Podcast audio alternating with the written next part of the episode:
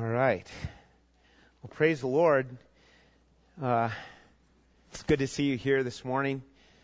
Let me be an encouragement to you who are normally here. If you look around and see someone you don't know, I want to encourage you uh, here after the service. Just go introduce yourself. Welcome them. Um, so uh, it might be that they're uh, just here visiting, or it might be that they're home from college, or uh, we've got a couple of those here today, home from college, and there, there'll be more to come. But and maybe there's someone here looking for a, a church home. Just uh, uh, welcome them and introduce yourself. What a what a blessed time we have uh, being able to celebrate the gift of God. I want to just keep saying it's the gift of God at Christmas time.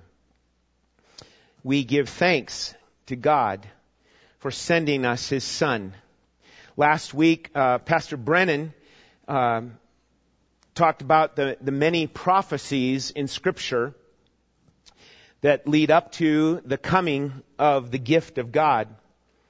And we could sum it up from last week's time it's, uh, that the gift of God was perfectly prophesied. Okay? Perfectly prophesied. It's amazing. I don't know how people uh, continue to deny uh, Jesus Christ, you know, with what's given in the Word of God but I, I'm, I know that many of them turn and say, well, it's the Bible, you know, it was written by disciples. It's really biased, by the way. And, uh, little did they know all the other details of it, that this wasn't written in a committee room. It's not like uh, all the disciples and all the prophets, etc., etc., got together in a room and say, okay, here we go, let's write it out. You write this, you write this, you write this, you write this. Didn't happen that way. Happened over hundreds, thousands of years. And thus we have the Word of God. Okay? And so, that's what last week was about. Perfectly prophesied. And to get started this morning, I think it's very appropriate that we say this together. It's a, a, a phrase from Psalm 18. As for God, mm, Okay, ready? As for God, yes, His way is perfect. As for God, His way is perfect. Don't forget it. Don't forget it. Okay? Young people, I wish I would have known that when I was young. So, treasure that in your heart. As for God, his way is perfect. Now, it doesn't say, as for God, we understand everything about Him. It doesn't, not, doesn't say that. As for God, His way is perfect. We might say that later on today too. So, no matter what the culture tells us, no matter what the circumstances are as God's people, we will always remember this time, Christmas, as a time of celebration, of remembering when God sent His gift to mankind. So for our time this morning, I'd like us to consider, and there is a outline in your bulletin if you'd like to follow along. I'd like to, us, to have us consider the five, these five facets of God's perfect gift. Five facets of God's perfect gift. Okay?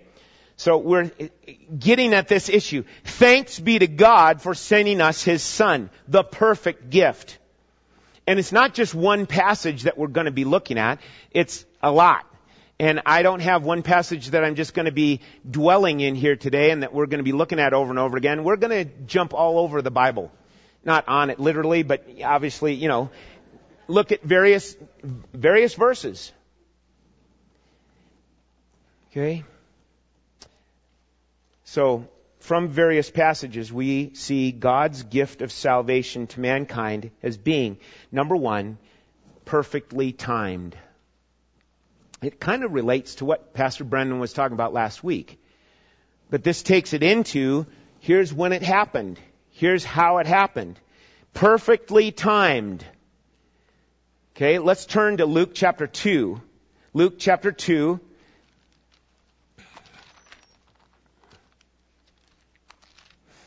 And verses 1 through 7. Again, familiar writing and, uh, and reading for us. Now in those days a decree went out from Caesar Augustus that a census be taken of all the inhabited earth. So that was done. Okay? And it was, here, here it is. It was done in a, what we believe and understand is a, in a sovereign way, in a orchestrated way. Not just random. God orchestrates this. And thus what happens? Oh, there's that little couple coming down from the north, heading down, slowly making it because uh, Mary's great with child, right? Moving down into the area of Jerusalem and beyond Jerusalem to the little unknown place of Bethlehem. Okay? Perfectly timed in the aspect of the conception. When when the dream, uh, when the, the vision came to Mary, the, and, and they said, you're going to be with child. And the child is conceived by the Holy Spirit. Alright, that's the incarnation, right? And a lot of these things you, you and I are familiar with, and that's okay. We want to reinforce it. We want to repeat it again and again. This is God coming and coming by way of the natural birth. It's, there's the child within the womb of Mary, and there's a real birth. Okay? so, perfectly timed, perfectly delivered. Maybe it wasn't, you know, women, I, I have no idea, you do, that have had children, you know. Here's the labor all, but there it is, perfectly delivered. The baby Jesus. And so, added in is really cool also. That added in here is the presence of the angelic chorus. Hallelujah is being raised up. Being verbalized. Hallelujah. And the shepherds come and later on the wise men.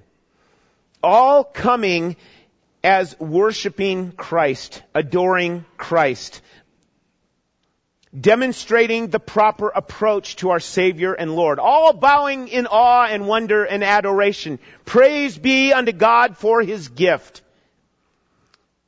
Praise be to God for a perfect example of worshiping Christ. Right? They came and they brought gifts. They, they bowed down. They worshiped Him. What a great example that is. Also, let's turn, here's another issue uh, behind this business of perfectly timed. Let's go to Galatians 4. Galatians chapter 4.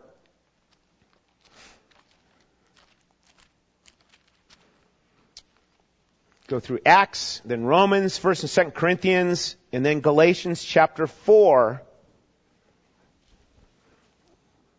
But when the fullness of time came, God sent forth His Son born of a woman, born under the law, so that he might redeem those who are under the law, that we might receive the adoption as sons.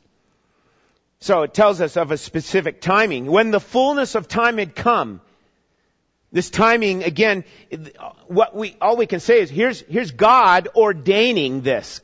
God orchestrates it. God ordains this. Here's the time. And it wasn't by chance. Well, it's, you know, a lot of us still think in terms of good luck, randomness, those kind of things. This is not that way. This is not, oh, God saying, I finally got it. No, this is ordained. When the fullness of time had come, it wasn't ahead of schedule, it wasn't behind schedule. The world, though unaware, was providentially ready for the Messiah. Um, if you were to go back in, in that day and age, that the history of it, there were all sorts of uh, Roman roads that had been established. Interesting. Why was it right at that time? Well, Here's what we understand is more uh, availability to get into different places, get into different towns. Okay? It was ready politically. It was ready culturally. It was ready religiously. The time had come. Here's the Messiah. Okay? And also with, you know, the issue of the, the Greek language being the common Greek language. That was what was normal and, and they were, you know, speaking in the common Greek language.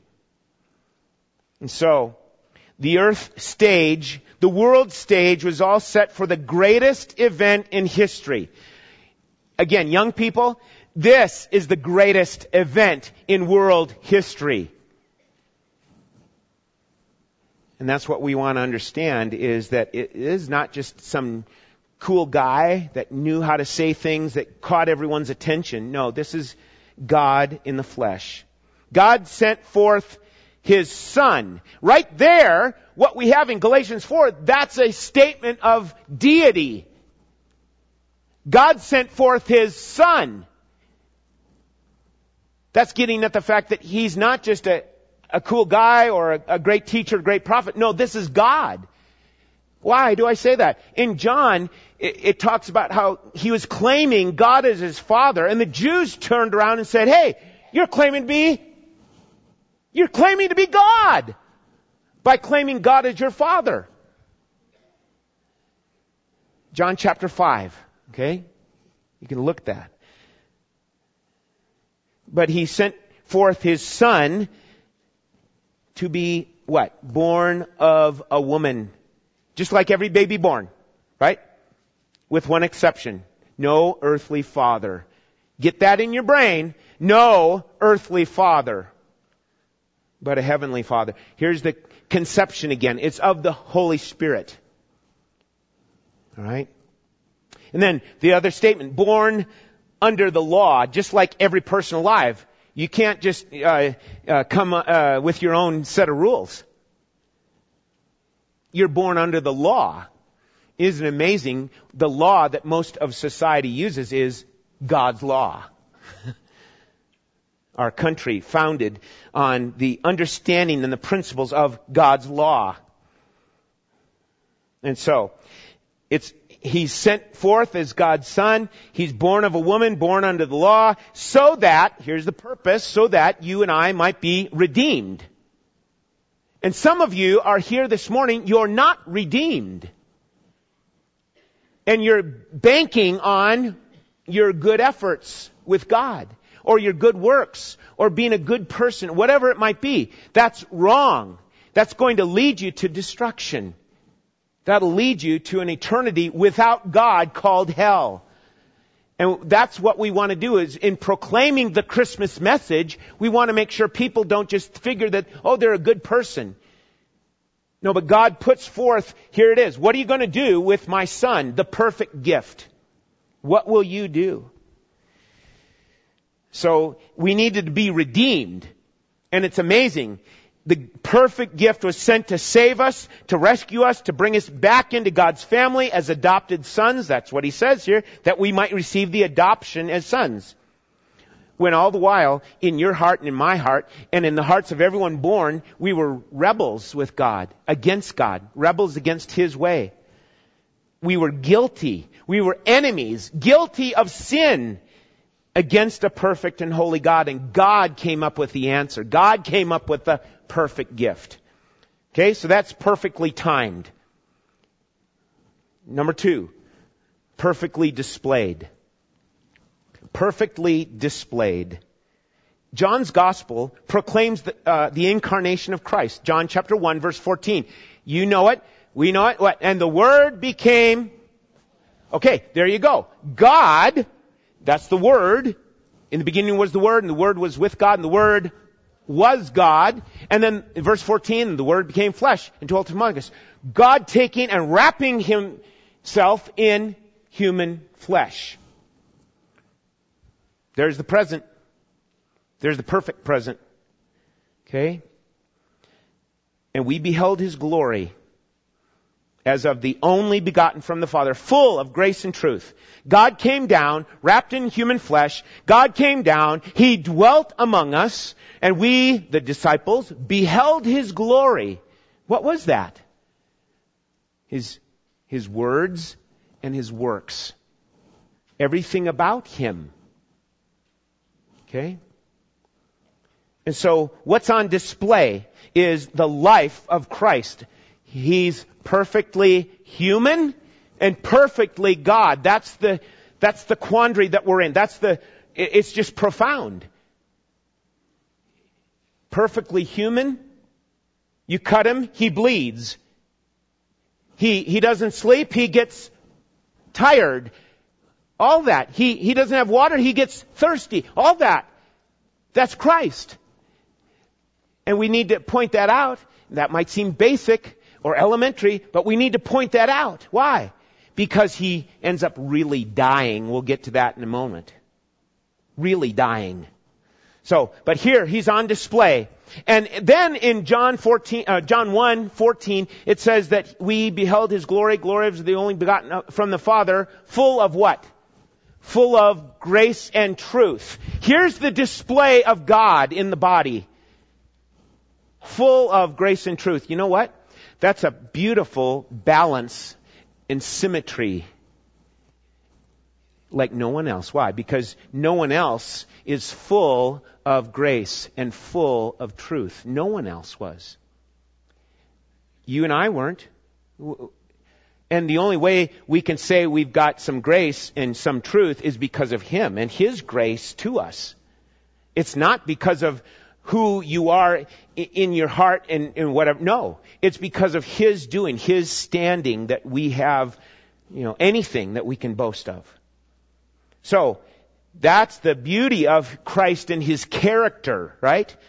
It's no one but Jesus, the perfect gift of God. And throughout His earthly life, it is evident. It's evident in how we see it. So continuing on with the perfect display of the perfect gift, when he turns 12 years old, uh, his family comes down to Jerusalem, right? And he kind of escapes mom and dad. what happens? you know, they find him finally after three days and, and he says to them, don't you know I was supposed to be about my father's business? At 12 years old, right? I guess we could, if we had it all in the record, in the scriptures, we could keep saying at 13, here's at 14, 15, 16, 17, all the way up to year 30. Now, year 30, adult man, here he is in ministry. And what happens? John the baptizer gave record of him, being a witness to him. Called out what? When he saw him. John 129. You can mark that down if it's not already there. John 129 says, Behold, the Lamb of God who takes away the sins of the world. What a proclamation. Okay? And then he baptizes him in the, in the Jordan River. Okay, all that was really wasn't so that he, he had to be baptized because he had to confess his sins. No, that was, he was associating with mankind, with being a human. He had no sin to confess. Stop and think of that. Jesus never said, please forgive me. Jesus never said, oh, I'm sorry. I know we're kind of going on what's not there. I realize that. But he didn't, um, he didn't say to his disciples, hey, pr- please pray for me. He, he, when he was in the garden, what did he say? He said, watch and pray. He was, he was not in that boat like we are. and yet he came and through suffering, he was, you know, this, this process of his suffering was perfected. It's amazing. So here he is, this, this, um, this issue of John the Baptizer who gave witness to him. Then, at that moment, you remember, once he was baptized, what happened? John the Baptist heard the voice from heaven saying what? This is my beloved son, with who, in you I am well pleased. And not only there, but on the Mount of Transfiguration Matthew 17. Here's another affirmation from heaven saying, this is my beloved son with whom I'm well pleased. Then God says from heaven, listen to him. I think that was maybe for Peter. and then I know I can jump in on that and say, it was also for me. Don't listen to the, anyone else. Here's the one and the only. Listen to him. Okay? So through the written revelation of scripture, we see his life. His one perfect life on display, even with his temptation in the wilderness. Right? He kept saying, but it is written. It is written. It's how we see him ministering to the needy, the sick, the hurting, even raising people from the dead. We saw it in how, here he is on display and how he teaches. The people were amazed at his teaching. And he's, here he is confronting the religious ones who opposed him. Even their testimony gives praise to God. Why? They knew what he was saying, and they started picking up stones, and they wanted to stone him and execute him on the spot. Why? He was claiming to be God. He's the perfect gift on display. Each step of the way in his earthly ministry, Jesus maintained a spotless, blameless testimony, claiming that he was doing his Father's will. My Father, in John chapter 5, John chapter 5, 17 and 19, my Father is working until now, and I myself am working. And so the Jews kept seeking to kill him, because not only was he breaking the Sabbath, he was also calling God his own Father, making himself equal to God. How do we really know of this perfectly sinless testimony? I mean, maybe, yeah, hey, you know, maybe he thought something that was not quite right. Do you go for that? I hope not. Because if he did, listen, if he did anything that was sin, anything, he'd still be in the grave. Do you understand that? If he did anything wrong, any thought, any word, any action, if he did something in sin, he'd still be in the grave. Why? He wasn't perfect. Okay? I want to read this little section to you. This is from a book by Dr. Lehman Strauss. And he, uh, he considers this situation. Jesus Christ was the only sinless man that ever lived on this earth. But you may ask, how do you know that he was sinless? The scriptures give an account only of what he said and did.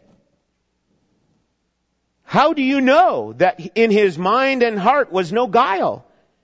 Is it not more of a conjecture than a proved fact?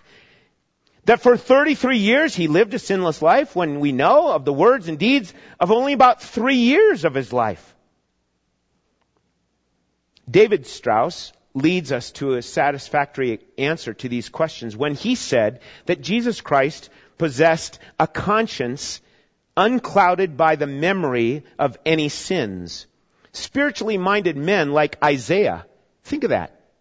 What did Isaiah do? Isaiah confessed, woe is me for I am undone because I am a man of unclean lips. David cried out, a man after God's own heart. I acknowledge my transgressions and my sin is ever before me. The mighty apostle Paul said, Christ Jesus came into the world to save sinners of whom I am chief. The saintliest among the redeemed of the Lord retain the memory of past sins and live in regret and remorse. If we say that we have no sin, what does 1 John tell us? We deceive ourselves and the truth is not in us. Like Job, we must admit, behold, I am vile. Do not think for one moment that the higher a man rises in spiritual progress, the more reluctant he is to acknowledge his shortcomings. Contrariwise, the saint with the deepest spiritual insight, with the largest life, and with the most intimate fellowship with God is the man who falls humbly with his face in the dust.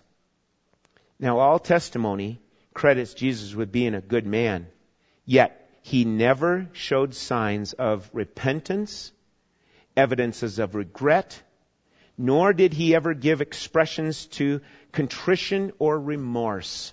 Think of that, folks. And yet the Bible is full of admonitions and, and exhortations for you and I to confess, to fall before God and, and, and cry out to Him for His mercy. The perfect gift was on display in His earthly life. Now number three, perfectly given or perfectly offered up as the sacrifice. I've mentioned Isaiah 53 there, John chapter 3, Galatians 3:13 and Hebrews 5. Here is the perfect gift perfectly offered up as a sacrifice for sin-bearing purposes. Now, John chapter 3, 16 and 17 is what we want to encourage all of us to memorize, right? But right before that, in John 3, 14, is the illustration, is the foreshadowing of Christ on the cross. What was it? As Moses, what? Lifted up that serpent in the wilderness. So, now here's the connection. So, Christ is raised up on the cross. What were they to do? In the Old Testament times, they were, they were rebelling against God. The people of Israel were rebelling against God. And so the, uh, the Lord sent snakes. Judgment. We're going to deal with this. Judgment. On His own people. Snakes bit the people. People what? They died. They didn't just have to run to the hospital and get the, whatever, the remedy. No, they died. And the people that were bitten were told right away, here it is, Look at that snake. Look at that snake up there. And what happened? They were healed. My friend, when you understand your sin, you have to look to the cross. You have to look to Jesus who died on the cross. He gave himself for the sins of the world. He gave himself to redeem us and bring us into adoption as sons, bring us into his family. Okay? Galatians 3, 13 says, Christ redeemed us from the curse of the law, having become a curse for us. For it is written, cursed is everyone who hangs on a tree. Did he get forced into going to the cross? The Romans didn't force him. The Jews, you know, they wanted to kill him all along the religious Jews, right? They wanted to kill him. But he gave himself up as a sacrifice. What does the Lamb of God do? The Lamb of God is brought to the altar and slain. And that had to happen time and time and time and time again in the Old Testament. Time after time after time. And now, no more sacrifices. Why? Christ did it once and for all. Once and for all. It was that good. Why? That's perfect. okay? So, uh, there's other verses that add up to this idea that he was perfectly given. He, per- he offered himself up as the perfect sacrifice. That's what we remind ourselves of it each month with communion. You were not redeemed with perishable things like silver or gold you were redeemed with the precious blood as of a lamb, unblemished and spotless, the blood of Christ. Unblemished, spotless. That's what he's saying is he was perfect. Okay. Well, if we stop and let this sink in, how did he die? It wasn't because of the Jews. It wasn't because of the Romans. It wasn't because of the cross. It was because of what? Our sin. Your sin. He died bearing your sin. No one could have done that but God in the flesh. No one could have done that. Not all the prophets put together, not all the Catholic popes put together, not all the pastors of Protestant churches put together. None. Only one. Jesus. Okay? Perfect in his offering. Number four, the next one. The next facet about this is, is it's perfectly astonishing. It's perfectly astonishing. What? Three days later, he's alive! Do you know if we were there at Calvary, you could not even recognize who he was? Do you understand that? You couldn't recognize him. He was beaten that bad. And then, oh, by the way, here comes the Roman soldier. Hey, we got to get going, you know, and um, here, I'll check. Boom, right up in the side, speared him in the side. Yep, he's dead. We don't need to break his legs. Okay? Everyone around sees he is dead. This is a man who died. And some uh, in the religious circles back in the day figured, oh, he was just like a ghost, uh, uh, an imagery or something, or uh, whatever. That he became the Son of God once he rose from the grave.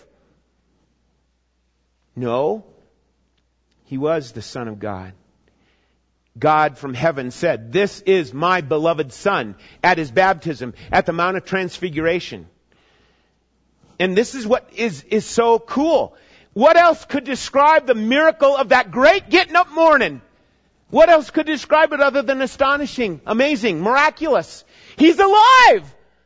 That's what we don't say at Christmas time. We say, oh, there's a little baby. Isn't that neat? We're also warm and fuzzy inside about the little baby. The baby came to what? Die.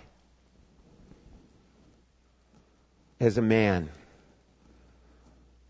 and he went through it so that he might redeem many. Are you redeemed? Are you saved? Are you rescued from your own self and your own sin? Are you? Are you rescued from your own pride? And not that that's, you know, like, okay, I say I'm saved. Well, I still got, I still got problems. Believe me. I'm still weak. I still fall. I still stumble in sin. I need Him today. I need Him every day, all the time. Not just at Christmas. Not just at Easter, Resurrection Sunday. Okay? But this is, this is amazing, folks. He went through excruciating pain. And then everyone saw him die that was there. He's dead. But three days later, they're running from the tomb saying, He's alive! And they're sharing that word. So 1 Corinthians 15. It's mentioned on, on the top of your outline there, in number four. 1 Corinthians 15. The, the, shares, here, Paul says, here's the gospel that he died, he was buried, he was raised from the dead, according to the scriptures. And there are many witnesses. Why do we let that slide by so much? Here's, at that point in time, listen. If someone didn't see his resurrection, they could go back in that day, they could go and talk to somebody that was. That's why he's saying this. They can give testimony to the fact that I saw him dead and I saw him alive. This is life changing. Yes? Yeah, it needs to be life changing. If you've put your faith in the risen one, in the victorious one, it ought to mean something and cause there to be a whole different change of life. I'm no longer following my way or your way. I'm going to follow the King, the one who's risen from the grave. And by the way, Paul goes on in 1 Corinthians 15. He says that the resurrection is what all of our faith hinges on. Everything hinges on the resurrection. And if he says, if Christ has not been raised from the dead, our faith is worthless. Worthless. Okay? And we are of all men most to be pitied, but now Christ has been raised. Okay? Praise the Lord! he is alive. He is risen. So, uh, th- this is the this is the place that I stand. Jesus is risen. The religious authorities tried to cover it up. They tried to pay the people. The, they tried to pay the Roman soldiers, hey, don't tell anyone. And he proved himself by showing himself to not just the 12 disciples, but what does Paul say? 500 other people saw him. 500. Now, think of what we go through today in this world. Think of this. Um, something happens and there's a camera, you know, you know, and everyone's got to have a witness and here's what's happened and this person saw me do this and I didn't do anything, you know, I've got these witnesses this thing of being a witness is a big thing. That's my point. John the Baptist, okay? Big witness. The disciples, not just coming together and putting their plan together. No, but here's 500 people as witnesses to his resurrection. If you're a believer, if you're a genuine believer in Jesus Christ, you're a witness. Aren't you? Are you a witness to his being alive? Why? Because He's active doing things in your life, helping you to turn from sin to His holy way.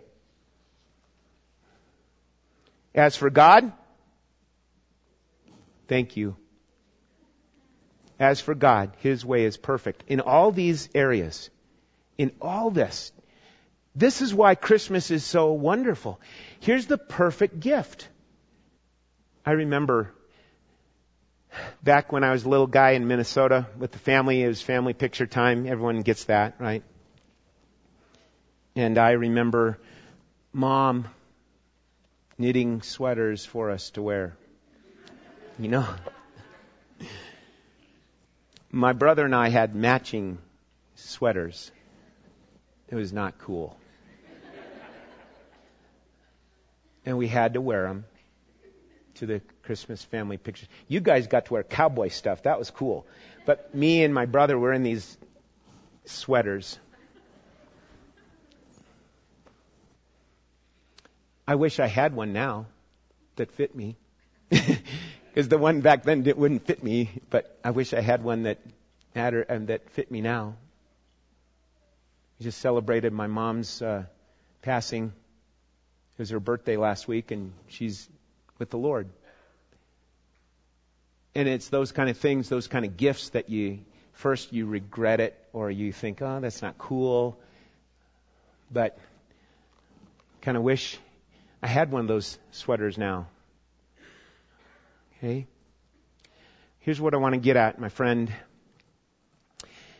A perfect gift has been given to you. And don't put it off. Receive it. Point number five. Point number five is that this gift. woohoo! we won't identify them, but anyway. Let's finish up with point number five in the outline. It's perfectly secured and suited for you. Let me say it again. The gift is perfectly secured and suited for you. Secured means what? How do you get it? How do you get this gift? Many religions just say, let's work up the ladder of success and we'll be fine. We'll, we'll be there. But no, you cannot buy this gift. You cannot earn the gift. There's no way you can do it because you're not righteous enough. Got it? Jesus is. And therefore we put, to secure this gift, we put faith in Him. It's that simple? Yes. But we, we use the word simple, but it's really not simple because there's all sorts of stuff that happen in life.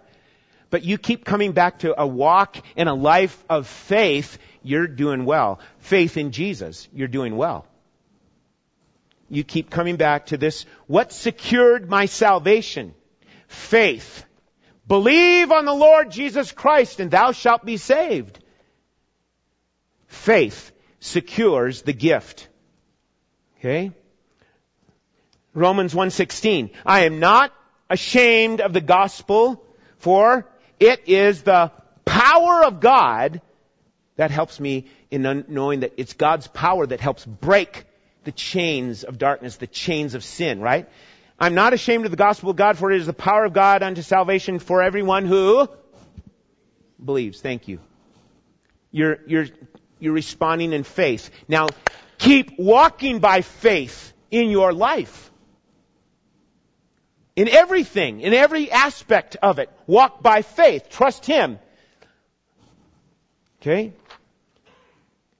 That's how we're justified. Having, Romans 5 1. Therefore, having been justified by faith, we have peace with God through our Lord Jesus Christ. If you confess in Romans 10, if you confess with your mouth Jesus is Lord and what? Believe in your heart that God has raised him from the dead, you will be saved. The gift of God was never intended to be purchased or worked for. Then it would cease to be a gift. It's no longer a gift. You've earned it. Hey. But you can't earn it. It's a gift. God has offered it, and He's offered it in a perfect way. There are so many witnesses just found in the Bible, and there are witnesses that are sitting around you here. So if you've never secured this perfect gift, you need to say, Lord, I admit my need because I know I'm a sinner. I, I admit to you and I cry out to you and I submit to you now as for that Jesus is Lord of my life. I, I, I call out for that. I cry out for that. It's not just a ho-hum kind of thing. This is about your sin, about a perfect holy God who will judge your sin and you, and, and then you'll be cast away from his presence forever and ever and ever. That's what the, that's what Jesus says. That's not our uh, little makeup thing of it. No, this is what the Lord says.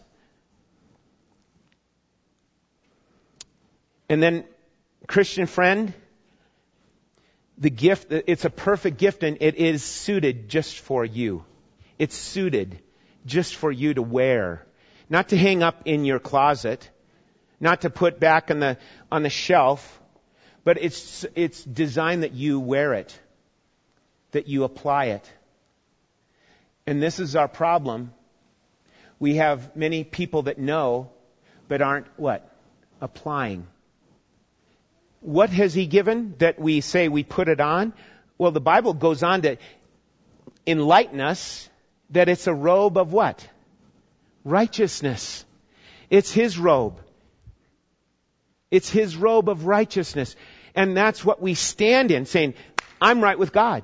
Because he's declared me righteous. Justification. I'm declared righteous. And I, I get to put on the robe. Some of us like, uh, um, the golf thing, you know, and uh, the Masters tournament from Georgia. The winner gets to, you know, put on the green jacket. Some of you know about that. It's pretty cool, you know, seeing, you know, these young men put on the green jacket. Guess what? In the in God's family, everyone gets to put on the green jacket. And you get to take it home. I don't think they get to take it home. The robes of righteousness are given by Jesus. Imputed righteousness. Your sin was imputed to Him on the cross. His righteousness is imputed to you. Now, what better Christmas present can we give than to wear what He's given us? And live it out in your practice. Think it through in your mind. This is the world view that the world needs. Faith in Jesus Christ. So we implore you, if this is hitting you where you're at and you realize I am not saved, if I were to die right now, I know that I wouldn't be in heaven. If you know that, you need to come to faith in Jesus Christ. You need to admit your need and submit to Him as Lord and Savior. Call upon Him. Have faith that He's going to do what He says. Is there any question, Christian, that He'll not do what He said? We believe He came the first time. We believe and know that He's coming again. The Bible tells me so. If you've not yet received this perfect gift, what will you do?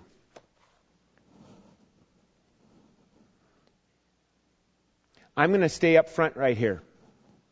And if you need to come and ask questions or make profession of faith in Jesus Christ, please come forward. Don't delay. Don't let pride get in the way. It's not like, uh, it, does it really matter if people are looking? When you make a faith decision? Does it really matter? See, all sorts of stuff gets in our way. Oh, I don't want people to think this about me. Hey, we already know we're all sinners. We all need His grace. If you know that this is your need, see, this is the deepest, greatest need of your life. It's not to get a better uh, salary. It's not anything else. It's only one thing. That you get right with God. Are you right with God? He's given the perfect gift. And Christian, would you please keep dwelling on and meditating on the perfection of Jesus? Lift him up. And again, if, if you are, if you know in your heart and your mind you're without faith in Jesus Christ, I'll be up front here and I want to pray with you and lead you to the Savior. There's other people right around you that would love to do that too. Let's pray. Lord, we thank you for this incredible gift, this amazing gift, this astonishing gift. Lord, we confess that there's many times where, where we let the things of this world get magnified in our minds as being something greater and something that we'll find great pleasure in. But Lord, we know that Jesus is the great treasure. Help us to go give everything over so that we might know the greatest treasure and the perfect gift, the gift from heaven. Lord, do your good work here in our lives. Thank you that you are working in people's hearts and lives right now. And by your Spirit, Lord, bring them to saving grace in Jesus Christ. Help us to always be ready to shine for you, to thank you, to praise you, and to share the gospel with others. Please help us with that, dear Lord. We thank you for this Christmas season. Help us to go out rejoicing, to be glad and thankful for the greatest and most perfect gift ever. And we pray in Jesus' name. Amen.